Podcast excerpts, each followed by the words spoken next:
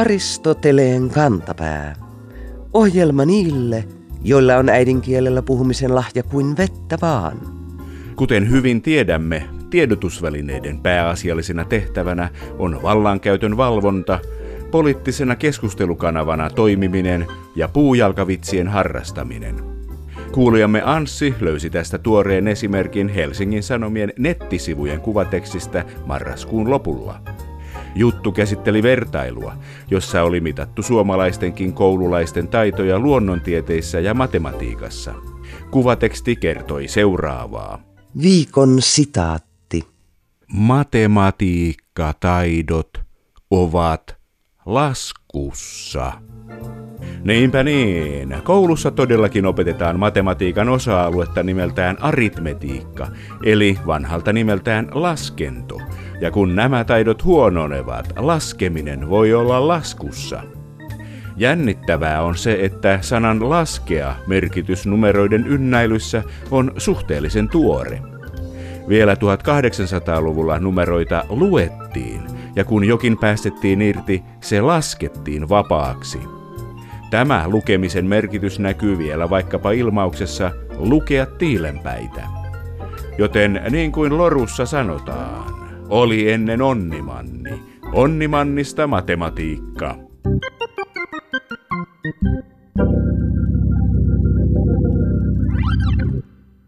Suomalainen kansanmusiikki on kummallista.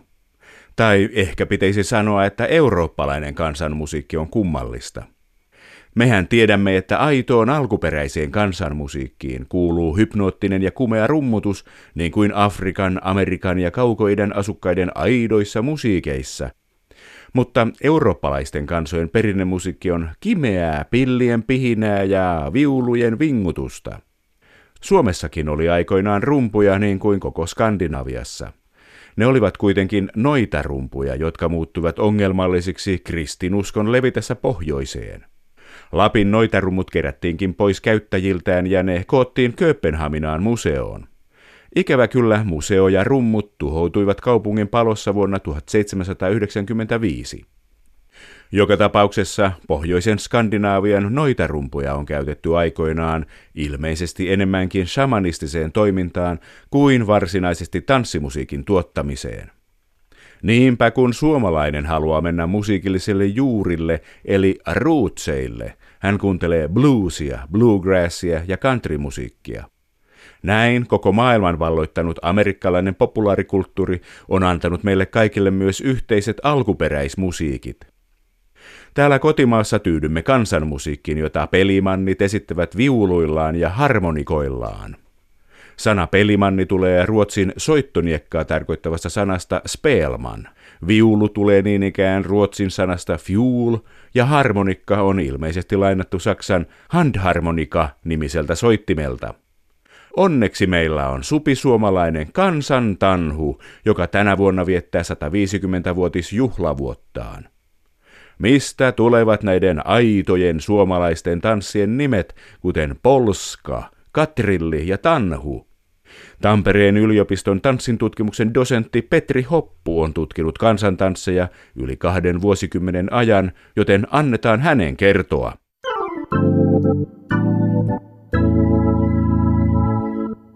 Kansantanssi täyttää tänä vuonna 150 vuotta. Mikäs juttu tämä on, tanssin tutkimuksen dosentti Tampereen yliopistossa Petri Hoppu. Eikö Suomessa tanssittu ennen vuotta 1866? Kyllä tanssittiin ja tanssittiin todella ahkerasti, mutta Runeperin päivänä vuonna 1866 oli ensimmäiset virallisesti dokumentoidut kansantanssiesitykset. Ja sitä on juhlittu nytten tänä vuonna esittämän kansantanssin 150 vuotta varsinkin alkuvaiheissa, kun syntyi tämä kansantanssin käsite, tai alun perin puhuttiin enemmän kansallisista tansseista, nationella danser, niin silloin se esitykset oli tosi tärkeitä. Et myöhemmin sitten kyllä siihen rinnalle tuli myös ajatus siitä, että elvytettäisiin vanhoja kansantansseja muotitanssien rinnalle tai että ne syrjäyttäisi muotitanssit ja näin poispäin, mutta se ei koskaan ihan hirveästi ottanut tulta. Tosin nykyaikana kyllä sitten kansantanssien tanssiminen muuten vaan ja sosiaalisina tansseina, niin se on lisääntynyt oikeastaan 90-luvulta lähtien erityisesti tämmöisen tanssitaloliikkeen myötä. Se, mitä elvytettiin, niin ne oli suurimmaksi osaksi 1800-luvun suosittuja muotitansseja, jotka olivat jääneet pois käytöstä varsinkin sivistyneistön parissa. Siellä oli katrilleja, oli menuettia, oli polskaa. Eli sitä myöten, kun tanssit muuttu ikään kuin vanhanaikaisiksi, niin niitä alettiin pitää sitten säilyttämisen ja elvyttämisen arvoisina. Nämä kuulostavat vähän yleismaailmallisilta tanssityyleiltä. Onko Suomessa ollut jotain omaa tanssityyliä? Tanssin tutkimuksen dosentti Petri Hoppu. No yhtä paljon kuin mitä tahansa omaa suomalaista kulttuuria, eli eipä juuri mitään, mutta samaa voidaan sanoa kyllä ihan kaikkialla maailmassa. Oikeastaan semmoista niin kuin nollapistettä, missä olisi ollut aito suomalainen kansantanni, sitä ei ole koskaan ollutkaan. Eli tanssit on ollut virtauksia ja sitä niin kuin aitoa, autenttista lähtötilannetta ei, ei niin kuin ole olemassa. Ja sen takia monet näistä suomalaista kansantansseista, niin esimerkiksi niiden nimet, niin ne on ulkomaista alkuperää lähes kaikki. Polska, enkeliska, katrilli. Siellä on ruotsinkielisiä, saksankielisiä, ranskankielisiä, englanninkielisiä nimityksiä taustalla, jotka sitten on vääntynyt suomalaisiksi. Mutta hyvin sekalainen soppa tanssikulttuuri on ollut aina niin Suomessa kuin muuallakin kansantanssi Suomessa kuin muuallakin Pohjoismaissa niin kanonisoitui aika voimakkaasti 1900-luvun alkupuolella. Ja kuten kanonisoinnissa aina, se on paitsi sitä, että otetaan mukaan, niin siitä myös jätetään jotain pois. Ja hyvin pitkälle se sitten oli 1800-luvun loppupuolen tanssikulttuurin heijastumaa, se minkälaiseksi sitten tanhut tai kansantanssit sitten muodostui ja siinä mielessä tavallaan niin kuin museoitiin tai sitten se tilanne jähmettyi. Mutta se ei ole kuitenkaan ihan koko totuus, että tämä kansantanssi liikkeen sisällä on tapahtunut muutoksia, siellä on ollut erilaisia virtauksia ja se on ollut paljon dynaamisempi kuin mitä ehkä ulkopuolisen silmissä se näyttäytyy. Varsinkin 1900-luvun lopulla niin Suomessa ja samalla Ruotsissa tai Norjassa, niin lähdettiin tarkastelemaan sitä kansantanssia siten, että ei ollut niinkään tärkeää toistaa tansseja juuri sellaisena kuin ne oli ollut, vaan lähdettiin enemmän sen toiminnan tanssimisen kautta. Ja esimerkiksi ruotsalaisten polskatanssiliike niin on hyvä esimerkki siitä tämmöistä hyvin elävästä tanssikulttuurista, mikä siellä on. Se on ihan rinnastettavissa moniin muihin tanssimuotoihin, vaikka johonkin salsaan tai muuhun vastaavaan, että haetaan semmoista niin kuin taituruutta, teknistä osaamista. Jännittävää tämä eksotiikan hakeminen omasta historiasta, Polskasta. Kyllä, ja se on tavallaan, haetaan yhtä aikaa sitä itseä ja toista siitä omasta kulttuurista. Yhtä aikaa niin kuin löydetään jotain eksoottista, erilaista, ja sitten kuitenkin on tämä tietynlainen yhteys, monilta osin imaginaarinen yhteys, mutta kuitenkin siihen, että tämä on jotain minun juuriini kuuluvaa. Käydäänpäs vähän käsiksi näihin, ihan näihin sanoihin. Onko kaikki kansantanssi tanhuamista? Joo, kyllä. Siis kansantanssi ja tanhu on sanoina synonyymejä. Mitä tanhu tarkoittaa? Siitä tulee mieleen tanhuvilla, paikan ilmaus. Ovatko sanat sukua vai onko tämä sattumaa? Ei, kyllä ne on sukua. Tanhua on tarkoittanut alun perin poljettua tannerta. Ja se viittaa sekä paikkaan, kenttään tai muuhun vastaavaan tai sitten tanssimiseen ja tanssiin. Ja se tanhu sanana on tunnettu Itä-Karjalassa ja Värmlannin metsäsuomalaisilla alun perin. Ja 1900-luvun alussa se otettiin käyttöön, se niin kuin keksittiin ja löydettiin sen takia, että sillä haluttiin korvata tanssisana, koska tanssi koettiin tämmöisenä vierasperäisenä. Mutta siinä ei tämmöistä laajamittaista liikettä ei sitten syntynyt, ja sen seurauksena sitten tämä tanhu jäi ainoastaan kansantanssijoiden käyttöön. Mutta aikaisemmin on puhuttu esimerkiksi kansantanhuista juuri sen takia, että ajateltiin, että se tanhu tarkoittaa tanssia.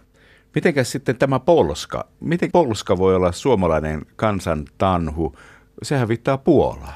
Tanssin tutkimuksen dosentti Petri Hoppu. Se viittaa Puolaan kyllä ja sen juuret ulottuu tuonne 1500-luvulle aikaan, jolloin Puola-Liettua oli suurvalta, jolla oli hyvin vahvat suhteet Pohjoismaihin ja erityisesti tietysti Ruotsiin. Ja samaan aikaan myös puolalainen tanssikulttuuri oli hyvin tämmöinen vahva ja näkyvä ylipäätään Euroopassa. Ei Ranskan ja Italian veroinen, mutta kuitenkin sellainen, että Polnischer Tanz, puolalainen tanssi, niin tunnettiin Saksassa ihan omana tanssinaan. Ja tarkkaan ei tiedetä, miten Polska sitten saapui Pohjoismaihin, mutta luultavasti näiden monien kiinteiden tiiviiden yhteyksien kautta nämä puolalaiset tanssit eri muodoissaan yleistyi täällä Pohjolassa ja erityisesti Ruotsissa. Ruotsilla ja Puolalla oli hetken aikaa yhteinen kuningaskin, joten ne siteet oli hyvin vahvat. Tietysti ruotsalaiset riehuivat, sotivat Puolassa pitkän aikaa, että varmasti kulttuurivaihtoakin siellä tapahtui 1600-luvun alussa. Mikään semmoinen yhtenäinen tanssilaji se ei ole, vaan se on pikemminkin tämmöinen ehkä laajempi kattotermi erilaisille paritansseille. Se oli nimenomaan paritanssi, joka sinänsä oli todennäköisesti aika uutta. Tämmöinen, että mies ja nainen tanssii parittaan keskenään, niin tuskin oli kovin yleistä rahvaan keskuudessa Pohjolassa, että se varmaan oli yksi. Ja sitten se, että pidettiin toisia kädet käsissä tai pidettiin olkapäistä kiinni tai kädet saattoi olla ristissä tai muuten ja pyörittiin paikalla. Myötä- ja vastapäivään siinä käytettiin erilaisia askelia, niin se todennäköisesti oli se, mitä polskalla ja polskaamisella sitten tarkoitettiin piti alkaa kaivaa vanhoja asioita ja alettiin heti tämmöisestä uudesta muotitanssista, paritanssista mitkä tanhun lajit ovat vanhempia, nämä yhteisötanssit ilmeisesti? No yhteisötansseja on kyllä ihan oikeastaan kaikki, mitä sanotaan tanhuksi. Me ei hirveän paljon tiedetä vanhemmasta tanssista. Siis tanssista on valitettavan vähän vanhoja historiallisia dokumentteja, mutta se nyt tiedetään, että tämmöiset niin ketjutanssit, piiritanssit, balladitansseista puhutaan nykyään aika usein, niin ne on ehdottomasti vanhempia kuin paritanssit, ja ne on keskiaikaisia ja ne oli keskiajalla eri puolilla Eurooppaa hyvin suosittuja. Tyypillisesti niitä mentiin laulun tahtiin. Tämä balladitanssi viittaa just siihen, että laulettiin balladeja ja liikuttiin niiden tahtiin. Ja esimerkiksi Färsaarilla tämä perinne elää nykyäänkin. Suomessa siihen yhdistyi sitten tämmöistä vanhaa ja vanhempaa Kalevala-mittaista laulua. Kontratanssit 1700-luvulla oli sitten oikeastaan ihan oma lukunsa. Alunperin ne on lähtöisin Brittein saarilta – country dances, eli maalaistanssit. Niistä tuli Elisabeth ensimmäisen aikana hyvin suosittuja hovitansseja säätyläisten keskuudessa. Ja sieltä ne sitten tuossa 1700-luvun alkuun mennessä saapui Ranskaan.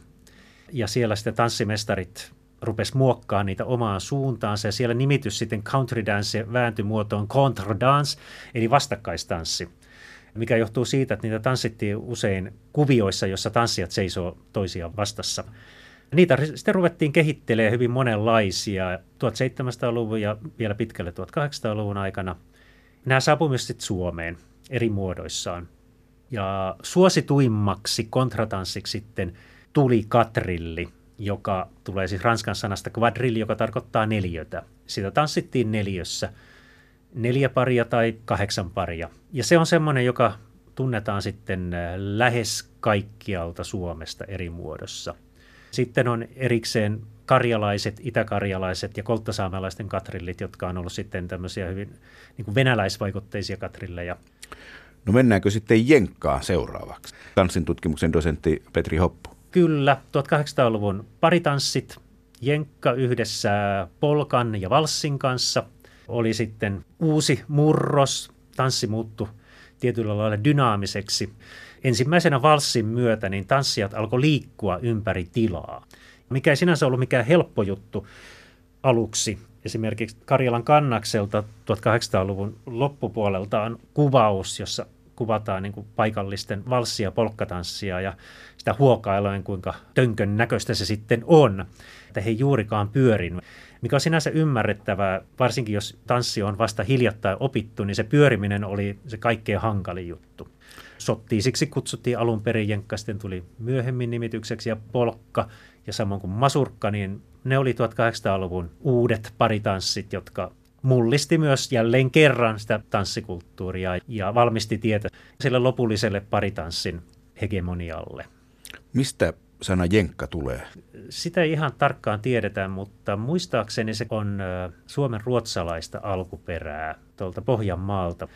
Mutta Sottiisi oli sen alkuperäinen nimi. Ja se tulee? Se tulee taas saksan sanasta shottis, joka tarkoittaa skotlantilaista. Vaikka sillä ei Skotlannin kanssa mitään tekemistä, vaan se on hyvin saksalainen tanssina. Mitenkäs sitten valssi? Se on saksalaista alkuperää sekin. Ja itse asiassa valtser on vain yksi monista nimityksistä, joita käytettiin aikanaan tämmöiselle pyörintätansseille. Siellä oli Dreer ja Lendler – ja jostain syystä se valtser sitten jäi, että se viittaa pyörimiseen. Se yleistyi sitten Keski-Euroopan hoveissa 1700-luvun lopulla. Mozart sävelsi jo valsseja ja 1800-luvun alussa Viinissä Johann Straussin sävelten siivittämänä, niin siitä tuli todellinen hittitanssi ja levisi ympäri Eurooppaa ja laajemmaltikin.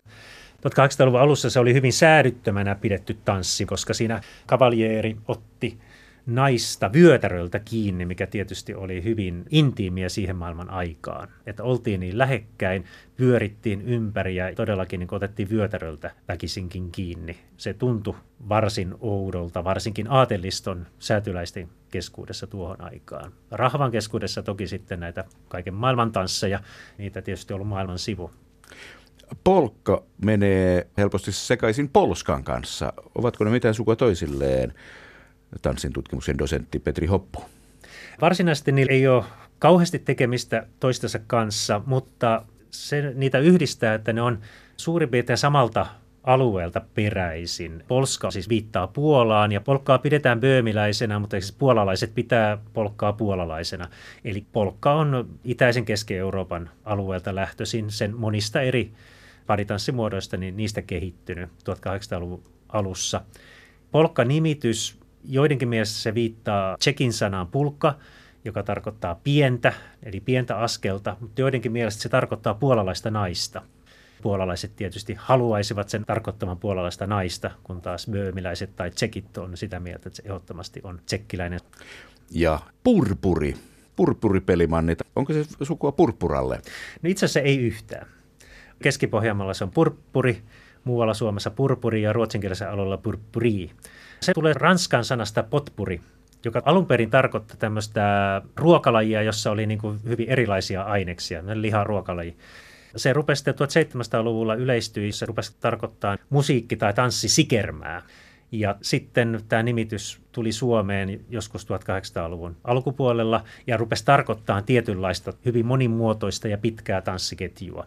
Ja se on oikeastaan, jos puhutaan suomalaista kansantanssista tai kansanomaista tanssista, niin sen kaikkein niin kuin monimutkaisin ja monimuotoisin tanssimuoto. Että siinä puhutaan jo organisointia vaativasta tanssista. Tämmöisestä kyläyhteisöstä, yhteisötansseista ollaan tultu paritansseihin ja siitä on siirrytty sitten vielä tämmöiseen yksin joraamiseen. Se on minun mielestäni hyvä kertomus länsimaisen yhteiskunnan ja länsimaisen elämän yksilöllistymisestä. Kyllä, tietyltä osin. Ja se myös kertoo kosketuksen kulttuurin muuttumisesta. Yhteisölliset piiritanssit ja muut, niin nehän oli hyvin kosketuksellisia. Ihmiset oli hyvin lähellä toisiaan. Samoin sitten paritanssi oli niin ritualisoitua koskettamista. Sitten yksin tanssiminen, niin se on siinä mielessä helppo, että ei tarvitse koskettaa. Yksilöllistyminen tietyssä mielessä on tarkoittanut myös niin kosketuksen välttämistä ja kosketuksen tulemista vaikeaksi kaikki tietää, että ihminen kaipaa ja tarvitsee kosketusta. Ja tanssiminen on ollut semmoinen kosketuksen paikka. Ja tietysti jos se häviää, niin ei se ainakaan ihmisille hyvää tee.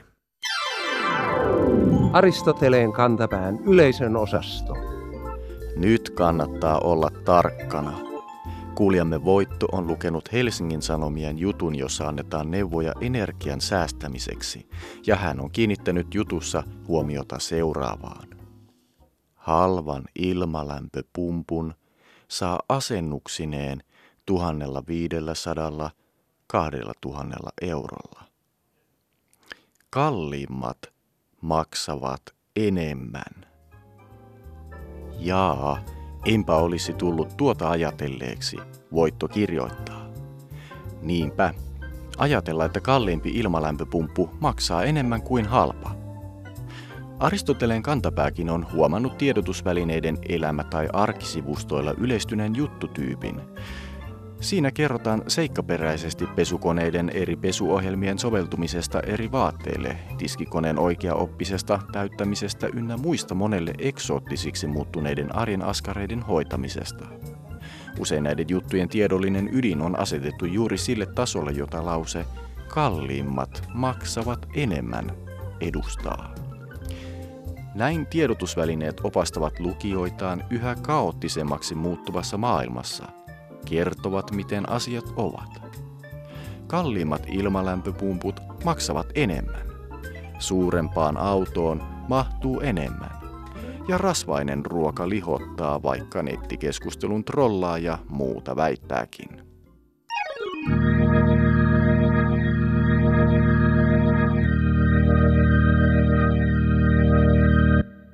Yksi journalistin työn hankaluus on se, että vaikka oma elämänpiiri ei olisi venynyt omaa elämänpiiriä laajemmaksi, tuhansien lukijoiden joukossa riittää asiantuntemusta joka lähtöön.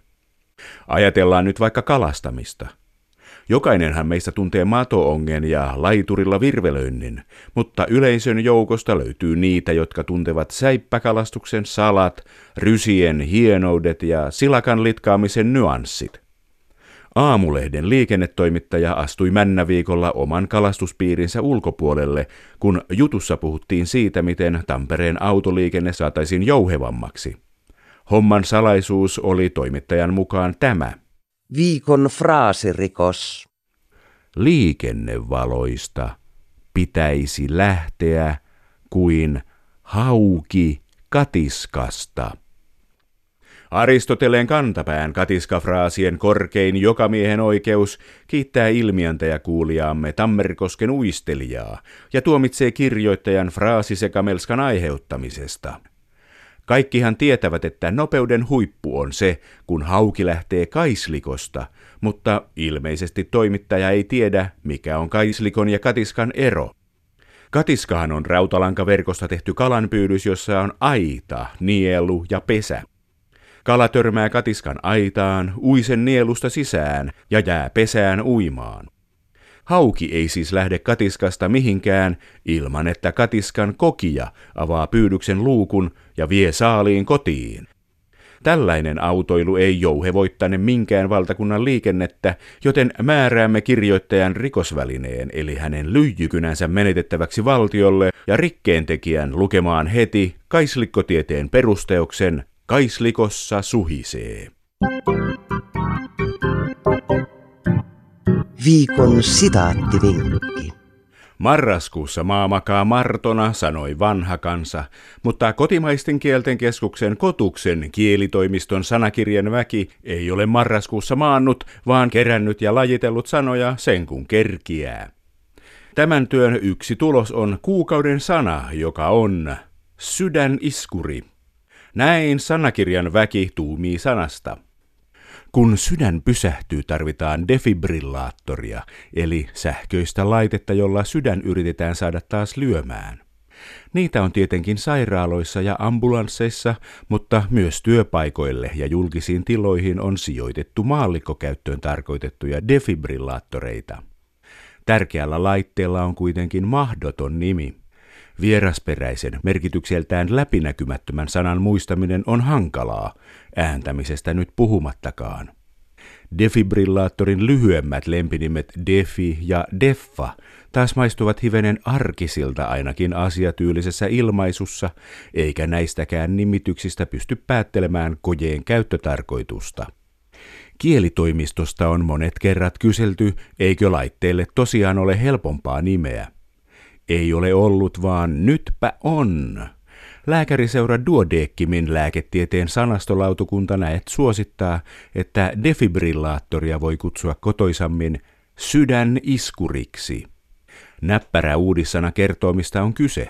Sydäniskurilla annetaan sydämen seutuun sähköisku, jonka on tarkoitus palauttaa sydämen normaali rytmi. Otetaan siis sana sydäniskuri käyttöön – ja toivotaan, että itse laitetta ei tarvitse kovin usein käyttää.